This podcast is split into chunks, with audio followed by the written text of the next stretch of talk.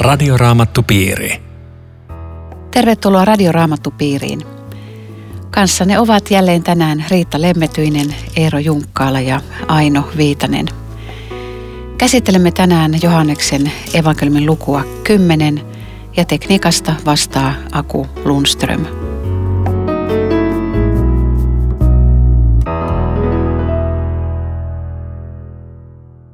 Tämä luku on otsikoitu sanoilla hyvä paimen.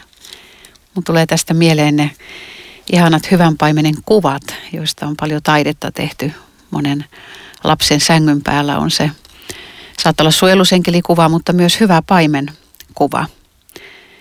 Tämä on kaunis kertomus ja, ja siinä kerrotaan tämmöisestä lammastarhatoiminnasta ja lammaspaimenesta ja, ja, ja joka liittyy siis tämmöiseen elinkeinonharjoittamiseen.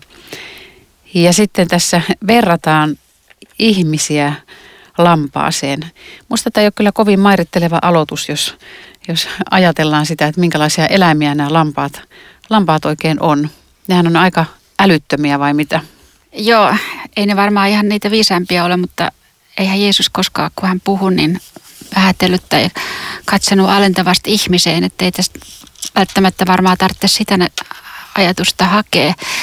Ehkä pitemminkin niin, että, että Jeesus kaiken opetuksensa kytki siihen arkeen, mikä Palestiinassa oli. Ja tässäkin siis lampurin ammatti Suomessa on melkein tuntematon, mutta tässä on semmoinen käytäntö takana, jonka jokainen kuulija ymmärsi. Aha, on lammastarha. Se tarkoitti sitä, että siellä oli monen paimenen lampaita. Ja sitten kun tuli yö, niin sitten se jäi se koko lauma ja katras vartijan vastuulle. Ja sitten kun tulee aamu, niin sitten nämä paimenet kutsuu lampaansa siitä isosta tarhasta ja jokainen hänen lampaansa tunnisti oman paimenen äänen ja lähti sitä seuraamaan. Tämä on se semmoinen käytännön tilanne, mihin tämä opetus nivoutuu. Ja portti, joka tässä myöskin esiintyy, saattoi olla paimen itse. Joissakin tapauksissa hän saattoi siis istua portissa. Ja siinä mielessä tämä kaksinainen kuva tässä tekstissä, että hän sanoo, siis Jeesus, olevansa sekä paimen että portti, niin se ei ole ristiriidassa keskenään, vaikka toisaalta Jeesus voi kyllä sanoa olevansa melkein mitä tahansa, mutta että nämä, nämä, nämä on ihan sovitettavissa siihen autenttiseen kuvaan kyllä lähi lammastarhoista. Joo. Jeesus käyttää itsestään tässä useampaa kuvaa. Siinä on nähty tässä portissa myöskin jotain semmoista tilannetta, että olisiko se joku iltapäivä, että on, on joku siesta ja ollaan pienemmässä aitauksessa, jossa on tämmöinen hyvin kapea portti ja siihen se paimen panee itsensä. Eli taas se tilanne sieltä sikäläisestä arjesta. Joo, muakin on siis ärsyttänyt joskus nämä lammaskuvaukset sen takia, että, että siis jos kristittyjen pitäisi olla lammasmaisia, niin minusta se on ärsyttävää. Mutta varmaan se on niin kuin sä Riitta sanoit, että se ei ole se pointti ollenkaan tässä, vaan, vaan pointti on juuri tämä, että ollaan keskellä ihmisten arkea. Kun Jeesus puhuu, niin kaikki tietää heti, mistä on kysymys. Ne näkee ne lampaat siinä vieressä ja lammastarhan. Ja samalla tämä liittyy siis aivan huikeasti vanhaan testamentiin. Se Jeesushan ei liity läheskään pelkästään aina ikään kuin siihen ympäröivään maailmaan – vaan hän kytki opetuksensa erittäin tiukasti vanhaan testamenttiin. Ja tässä nämä kaikki kuvat löytyy sieltä. Siis paimenhan on pitkin matkaa siellä aina paimen psalmista alkaen, Herra on minun paimeneni, ei minulta mitään puutu. Tai sitten Hesekielissä tämä minä itse kaitse lampaani. Niin. Sieltä varmaan löytyy nämä, nämä julmat kuvat varkaista ja rosvoistakin jotenkin. Joo, se on, se on läpi vanhan testamentin näitä, näitä rosvoja seikkailee siellä väärinä paimenina. Että siellähän on, on, monet profeetat joutuu valittamaan siitä, että Jumalan kansan paimenet ovat vääriä paimenia. Ne eivät johda Jumalan kanssa oikeaan suuntaan. Että, että tässä on tosiaan tässä on vieraita ja varkaita on nämä, jotka, jotka tekee vääriä ehdotuksia laumalla ja johtaa sitä vikasuuntaan, niin ne varmaan tarkoittaa kaikkia niitä, jotka johdattavat jonnekin muualle kuin Jeesuksen luokse.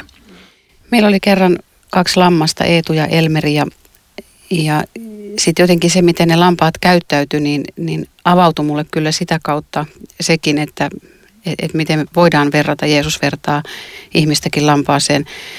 Lammas seuraa sitä, joka menee edellä, että lammas ei ole se, joka johtaa, vaan, vaan ne seuraa sitä, joka mm. vetää sitä laumaa. Ja, ja sitten jos ne jää yksin, niin ne hätääntyy ja, ja määkii ja ne ei oikeastaan voi tehdä mitään muuta kuin vaan määkiä ja huutaa apua ja odottaa, kunnes se auttaja tulee siihen ja auttaa. Mutta se, jotakin se lammas voi tehdä ja ainut mitä se voi tehdä, niin on se, että se määkii sitä apua. Ja, ja, ja, Okei, okay. Aivan. hyvä. Hyväksytään kuitenkin. Siis pieni lammasmaisuus oli niin, vaan. Niin. Mutta siis tähän alkaa, tuossa kun sä viittasit, niin tähän alkaa heti tämmöisellä rajulla, rajulla että, että joka ei mene portista, vaan kiipeää muualta on varas ja rosvo. Niin. Ketä nämä varkaat ja rosvot ja vieraat? Ja, ja, ja mikä tämä portti on? Tiedättekö sitten psalmissa 118, joka on siis erittäin messiaaninen psalmi kauttaaltaan, sanotaan, että tämä on Herran portti, josta vanhurskaat saavat käydä. Ja sitten sanotaan kivi, jonka rakentajat hylkäsivät, on kulmakivi ja niin edelleen Hosianna ja muuta. Tämä täynnä Messias kuvia. Ja siellä on Herran portti ja kun Jeesus sanoi, että minä olen portti, niin kuulijat kytke, ahaa, ei, ei kai vaan se hyvänä aika väitä olevansa psalmi 118 Messias. Ja sitten tämä hyvä paimen vielä sanottakoon nyt varmuuden vuoksi, että tämähän on erittäin ladattu lause, kun kuulijat tiesivät, että Jumala on paimen. Kaikki tiesi, kukaan muu ei paimen kuin Jumala. Nyt tulee yksi Jeesus ja sanoo, minä olen se hyvä paimen.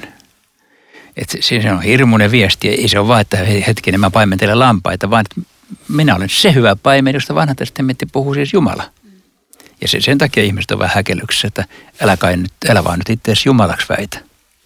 Mulle tulee tästä portista vielä yksi raamatun paikka mieleen. Menkää ahtaasta portista sisälle. Mm. Ja silloin hyvin kielteinen kaiku, että ai jaa, että ei saa, ei saa enää mitään hauskaa olla elämässä. Ja kuitenkin sekin on itse Jeesus, joka sanoo ihmiselle, että sun ei tarvitse tuoda mitään omaa, ei mitään hyvää. Minä riitän, käy minusta sisälle. Ja sitten tulee ihmeellisiä asioita, mitä, mitä odottaa vastassa. Kyllä, se, on, se onkin hyvä, hyvä linkki tähän porttiin, koska Jeesus on portti siinäkin niin kuin tässä. Joo. Ja olisiko, olisiko jopa niin, että kun adventtina puhutaan avatkaa, avautukaa te ikuiset ovet, te portit, että siinäkin on niin kuin tämä sama portti, joka tulee nyt täällä vastaan. Mutta sitten sit lampaat lähtee seuraamaan Eetu ja mikä Emeli? Elmeri. Elmeri. Ne ei olisi varmaan minua lähtenyt seuraamaan, mutta sinua. Mm. Että mistä lammas tunnistaa paimenen äänen, nyt jos ei puhuta enää lampureista, vaan, vaan mitä tämä kaikki haluaa palvella tämä kertomus. Mulle assosioituu tässä yksi aika kova paikka tästä ääninkuulemista. Ilmestyskirja 13 ja 11, joka puhuu antikristuksesta tai jostain antikristillisestä johtajasta. Näin kuinka toinen peto nousi maan uumenesta. Sillä oli kaksi sarvea kuin karitsan sarvet – mutta se puhui kuin lohikäärme. Eli se näyttää Kristukselta, mutta ei ole Kristus. Ja mistä sen voi tunnistaa? Äänestä. Ja mä ajattelen, että tähän rinnalle tämä, he tuntevat hänen äänensä, Johannes 10.4. Eli Jumalan kansa tunnistaa hyvän paimenen äänen. Tässä on jakeessa kahdeksan, että ne, jotka ovat tulleet ennen minua, ovat kaikki olleet varkaita ja rosvoja, eivätkä lampaat ole kuunnelleet heitä. Mutta sitten toisaalta jossain sanotaan, että, että kun tulee joku toinen, sitä te kyllä kuuntelette, mm. että, että kuitenkin tämä jatkuva jännitteisyys tässä, että ketä kuunnellaan. Se on totta ja siis se, se niin kuin Jumalan kansan pitää valvoa, että sillä olisi korvat auki ja, ja sitten kuuntelisi hyvän paimenen äänen, koska kaikki äänet ei ole hyvän paimenen ääniä. Mutta jo, on joitain tuntomerkkejä kyllä, että mistä niin hyvän paimenen ääni voidaan tunnistaa, että, että onko siinä, jos me ajatellaan näin tämän päivän tilannetta, että kun me kuunnellaan julistusta ja opetusta kirkossa, seurakunnissa, niin hyvän paimenen ääni on se, missä on, on Jeesuksen ääni, missä, missä on ääni synnistä ja armosta, missä on ääni pelastuksen, pelastuksesta ja kutsutaan Jeesuksen luokse, niin siellä on hyvän paimenen ääni. Evankeliumin ääni, joka antaa ja lahjoittaa. Ja sitten toisaalta sekin kielikuva tulee vastaan että on olemassa susi lammasten vaatteissa ja mistä sen suden tunnistaa, niin se jotenkin se puree ja ahdistaa ja ihmiselle tulee semmoinen olo, että mä oon ihan hukassa ja mitäs multa puuttuu ja tässä on sitten niin, ja tähän arviointiin varmaan liittyy sekin, että, että siitä, että mitä, mitä julistetaan, niin niin jos mä ajattelen taas lampaan kannalta, niin se, se lammas on ehkä kiinnostunut siitä, mitä siellä matkalla tapahtuu. Mutta se paimen on taas kiinnostunut viemään sen lampaan sinne, sinne tarhaan ja turvaan. Joo, se on ja... hauska, että osataan ajatella lampaan kannalta.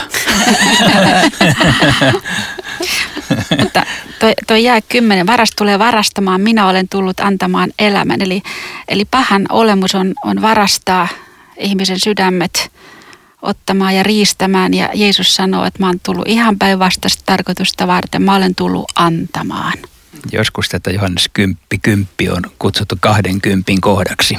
Aivan. Minä olen tullut antamaan elämän, yltäkylläisen elämän. Se on hyvä painaa mieleen. Joo.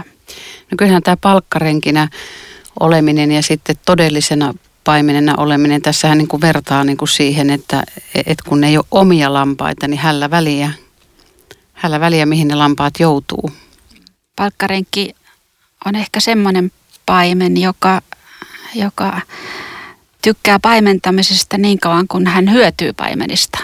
Mutta sitten kun se oma hyöty jollain lailla on uhattu, no esimerkiksi siinä, että susi tulee ja että jos tulee kuumat paikat ja paimenen tehtävään se on, se on, että pelastaa lampaat sudelta. Sehän on hänen tehtävänsä ja nyt se ei sitä halua tehdä, koska se saattaa se, se menettää oma, henkänsä. Se pelastaa oman mm. nahkansa. Niin. Eli oikean paimenen tunnistaa siitä, että se ei lähde karkuun, vaan mm. se antaa henkensä lampaiden puolesta. Onko tämä siis leipäpappi tämä palkkarenki? No se voisi olla jotain sinne päin, en mä tiedä. Tai, Onko semmoisia, mä kyllä tiedä, mutta... Tai siis, voisiko tämä olla palkkapaimen? Siis kyllähän semmoista johtajuutta on jossa hengellisissäkin piireissä, jossa paimen haluaa hyötyä lampaista. Hän on lampaatu häntä varten. Ja... Joo, kun sä sanot noin, niin se on, se on aika tiukka sana, mm. että, että paimenen tehtävässä olisi epäitsekkäästi Jumalan asialla, ja. eikä niin kuin itsellänsä keräämässä mitään, niin se on aika puhutteleva juttu. Jeesus antoi Pietarille sen tehtävän paimen tehtävän, kaitse minun lampaitani ja nimenomaan minun, että Pietari piti muistaa, että tästä ei yksikään lammas kuulu hänelle, tämä on Jeesuksen lauma. Tämä aika merkillinen tämä jää 16. Minulla on myös muita lampaita, sellaisia, jotka eivät ole tästä tarhasta, ja niitäkin minun tulee paimentaa. Ne kuulevat minun ääneni, ja niin on oleva yksi lauma ja yksi paimen. Joissakin piireissä on, on tulkittu tätä niin, että Jeesuksella on, on se yksi oikea porukka, mutta sitten saattaa jossakin muualla olla vielä joku, joka ehkä pelastuu. Miten, miten tätä jaetta oikeasti pitäisi tulkita? Ai niin, että vähän huonommat uskovaiset pääsisi takauvesta. Niin. tota, mä luulen kyllä, että oikea tulkinta on se, että se tämä tarha on nyt Jeesukseen uskovat juutalaiset – joka on nyt siinä apostolit ja muutamat muut. Ja nämä muut lampaat tarkoittaisi ei-juutalaisia, jotka tulee pikkusella viiveellä samaan porukkaan. Eli tämähän oli Jumalan pelastushistorian järjestys, että ensin juutalaisille, sitten muille. Ja nämä, nämä muut tulee siihen samaan tarhaan. Ja sitten tämä loppu antaa mielestäni juuri tällaisen vihjeen, että – niin on oleva yksi lauma ja yksi paimen, että, että oikeastaan niin kuin viime kädessä ei ole kahta laumaa ollenkaan, vaan on vain yksi lauma ja se lauma on se, joka seuraa sitä yhtä paimenta, tulee sitten juutalaisuuden tai ei-juutalaisuuden piiristä. Mutta tässä historian vaiheessa niitä on kaksi, mm. ne vasta vähitellen löytää toisensa. Eli ei voi tehdä sellaista johtopäätöstä, että on yksi lauma, josta varmasti pelastutaan ja joka ei siihen kuulu, ei pelastu. Mm. Sitä ei voi tästä. Paitsi Jeesuksen lauma, mutta niitä on kaikissa kirkkokunnissa. Joo. Mm. Tämä kappale päättyy taas siihen, että juutalaiset alkaa jälleen kiistelemään ja, ja sanovat, että Jeesus on järiltään ja mitä te ollenkaan kuuntelette tota miestä, että siinä on paha henki ja, ja, ja kaikki vaan sen jälkeen, koska Jeesus kuvaa, että hän on se hyvä paimen, että hän antaa sen henkensä vapaaehtoisesti, ei kukaan sitä riistä, hän itse antaa sen. Eli on niin ihan erilainen käsitys siitä, että minkälainen on todella hyvä paimen. Joo, vähän, vähän pahoittelee niiden puolesta, koska ne kuuli mahtavan opetuksen ja suunnattoman lohdullistakin, mitä tämmöinen paimen ihmiselle ja kuulijalle voisi olla. Mä palaan vielä tuohon jakeeseen 14 minä olen hyvä paimen, minä tunnen lampaani ja ne tuntevat minut. Siinä on semmoinen ihmisen perusturvallisuus, tämä minä tunnen lampaani. Masentavaa, että musta tiedetään kaikki ja suunnattoman riemullista, että saa olla just se, mikä on. Tämä on Radioraamattu Piiri. Ohjelman tarjoaa Suomen raamattuopisto. www.radioraamattupiiri.fi Jatkamme keskustelua Johanneksen evankeliumin luvusta 10. Kanssasi keskustelevat Eero Junkkaala, Riitta Lemmetyinen ja Aino Viitanen. Siellä oli talviaika ja Jerusalemissa vietettiin temppelin vihkimisen vuosijuhlaa. Mihin kaikkeen tämä viittaa, Eero, tämä temppelin vuosijuhla? Se on Hanukka-juhla ja sen lähtökohta on 160-luvulla ennen Kristusta, jolloin tapahtumia edelsi Antiochus neljännen, neljännen Epifaneen temppelin häpäisy. Tämmöinen Seleukidi hallitsija oli halunnut pilkata juutalaisia oikein tosi perusteellisesti ja laittoi sinne Seuksen patsaan ja häpäisi temppelin. Juutalaiset nousi kapinaan ja sitä kutsutaan makkabelas kabinaksi ja puhdisti temppelin. Ja tämän temppelin uudelleen vihkimisen muistoksi vietetään Hanukka-juhlaa. Jeesus on nyt näköjään siis lähtenyt juhlille. Onko se juhlan merkitys jotenkin vähän kääntynyt toisinpäin, koska juutalaiset on ihan, ihan tietämättömiä tästä. Että ikään kuin tulee semmoinen ajatus, mieleyhtymä, että tässä on niin uskonpuhdistuksen periaate kääntynyt toistepäin. Niin, mä en tiedä sitten, että onko, onko juhlan, juhlan niin kuin merkitys muuta kuin, että muistellaan sitä vanhaa, mutta kun me luetaan tätä tekstiä, niin todellakin voisi herätä toi kysymys, että onko temppelin sanoma hukassa, vaikka vuosijuhlaa vietetäänkin. Mm. Salomon pylväikkö muuten mainitaan jakessa 23 ja se oli aivan mielettömän mahtava halli, joka reunusti koko suurta temppelialuetta. Siis temppeli, josta puhutaan, oli Herodeksen rakennuttama tai laajentama toinen temppeli. Ja nämä pylväiköt olivat semmoiset valtavan korkeat hallit kaikilla reunoilla, monta sataa metriä pitkät. Kristityt käytti niitä pitkään kokoontumispaikkoina vielä Jeesuksen ylösnousemuksen jälkeenkin. No tässä sanotaan ihanasti tässä jakeessa 28 ja 29. Ja, ja siihen voi laittaa vaikka jonkun henkilön nimeen, niin jos mä laitan vaikka tuosta tekniikasta huolehtivan akun nimen siihen ja luen nämä jakeet. Minä annan akulle ikuisen elämän. Aku ei koskaan joudu hukkaan, eikä kukaan riistä akua minulta. Isäni, joka on akun minulle antanut, on suurempi kuin kukaan muu, eikä kukaan voi riistää akua isäni kädestä. Tämä on todella kaunis, kaunis tämä jae, että kukaan ei voi riistää Jumalan omaa hänen kädestään. Mutta voiko uskosta kuitenkin luopua? Mitä Jeesukseen tulee, niin se ote pysyy vahvana. Ja ja Jeesus ei haluaisi kadottaa ketään, mutta se on varmaan niin, että jos ihminen itse rimpuilee ja haluaa välttämättä irti. Ja Jeesuksen voi torjua, niin kuin tässäkin tämä otsikko on, niin ei ketään väkisin otteessa pidetä. Silleen mä ajattelisin tästä ai, mitä. Niin, raamatus oikeastaan vähän tämmöinen jännitteinen kuva tästä, jos me tehdään siis tämä kysymys, että voiko kerran uskoon tullut luopua. Kristityillä on tästä vähän erilaisia kantoja. Jotkut on sitä mieltä, että ehdottomasti ei voi, mutta se kanta ei ole kyllä ihan täysin raamatun mukainen, koska muutenhan täällä ei olisi pitkin matkaa, ei tässä luvussa varsinaisesti, mutta esimerkiksi Timoteuskirjassa ja hebrealaiskirjassa tosi monta kertaa varoituksia tai kertomuksia, että se ja se on luopunut uskosta. Joten se mahdollisuus on olemassa. Ja näiden sanojen, näiden luopumusvaroitusten merkitys on tietenkin siitä, että siinä, että älä luovu, älä ö, rupea tekemään kompromisseja synnin kanssa, älä lähde tietoisesti kulkemaan maailmantietä, älä käännä selkääsi Jeesukselle, muista tämä. Mutta sitten raamatussa on todella paljon tällaisia niin kuin tämä kohta, joka sanoo sen toisen puolen asiasta ja se on se, että Jeesus todella pitää kiinni. Ja, ja mun tekisi mieli sanoa, että uskosta luopuminen on oikeasti tosi vaikeaa.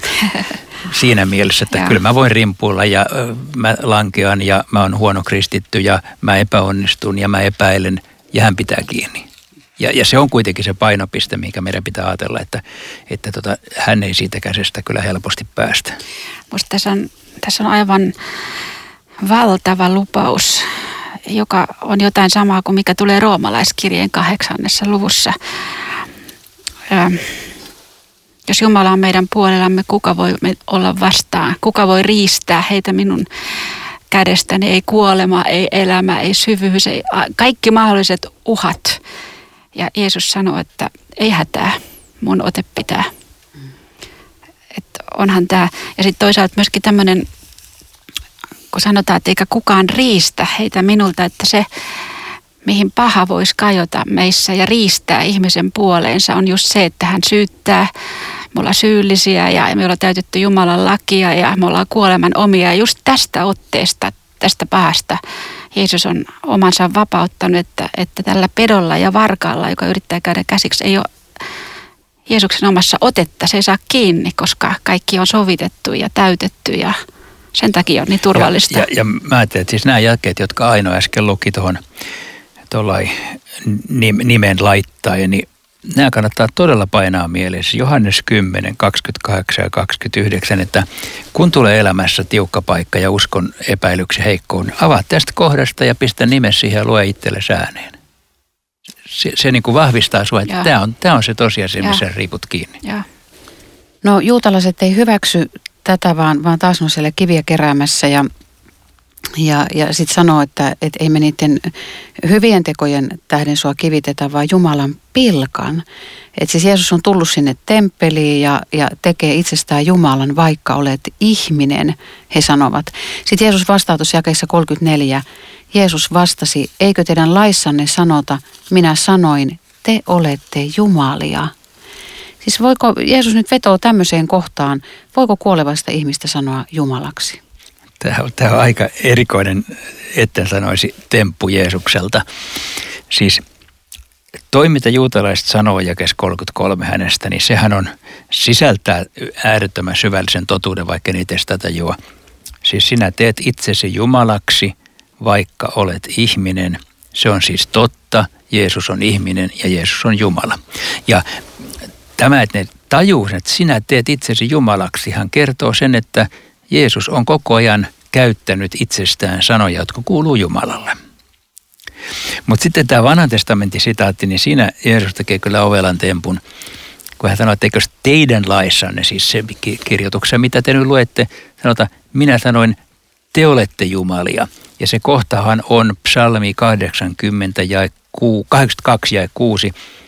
Kuulkaa, vaikka olette Jumalia – kaikki tyynni korkeimman poikia.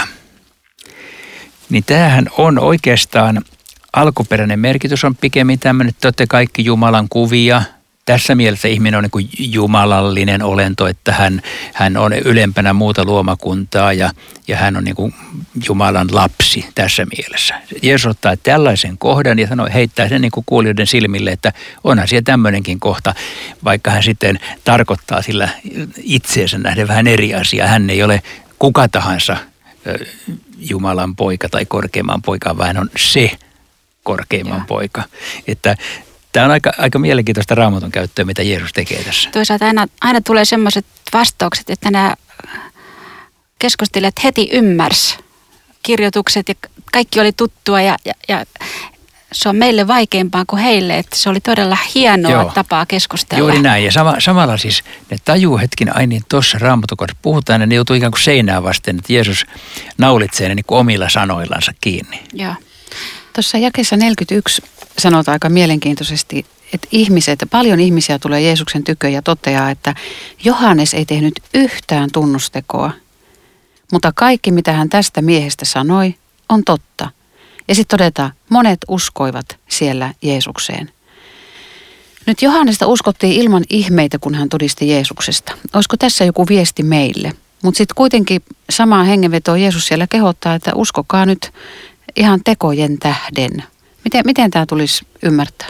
Mulla tuli ainakin ensimmäisenä mieleen yksi semmoinen Lutterin viisaus, kun hän sanoi, että Jumala kätkeytyy niiltä, jotka yrittävät tutkia häntä. Ja hän ilmaisee itsensä niille, jotka etsivät häntä. Ja kaikissa kertomuksissa käy jotakin samaa. Joka etsii, hän löytää, joka torjuu. Sen siitä Jeesus kaikkoa. Hän, hän ei voi auttaa pitemmälle ja musta tämä, nämä jakeet puhuu jotain siitä, että enempää ei voi tehdä, jos te ette tahdo. Mm. Joo, niin, niin se varmaan on ja nämä teot puhuu siitä, että Jeesuksen puheet on totta, mutta pääasia on aina puheet eikä teot, siis kun puhutaan näistä ihmeistä. Mm. Radioraamattupiiri. Tässä oli Radioraamattupiirimme tänään. Kiitos kaikille mukana olleille. Edelleen voit kysymyksiä, kommentteja ja ilmoittautumisia lähettää sähköpostilla osoitteeseen aino.viitanen.sro.fi tai postikortilla osoitteeseen Suomen raamattuopisto PL 15 02701 Kauniainen. Rukoilemme vielä yhdessä. Kiitos Jeesus, sinä hyvä paimen. Kiitos, että sinä olet antanut henkesi meidän jokaisen puolesta. Kiitos, että sinä olet voimallinen viemään meidät perille. Kiitos kaikesta. Aamen. Radioraamattupiiri. www.radioraamattupiiri.fi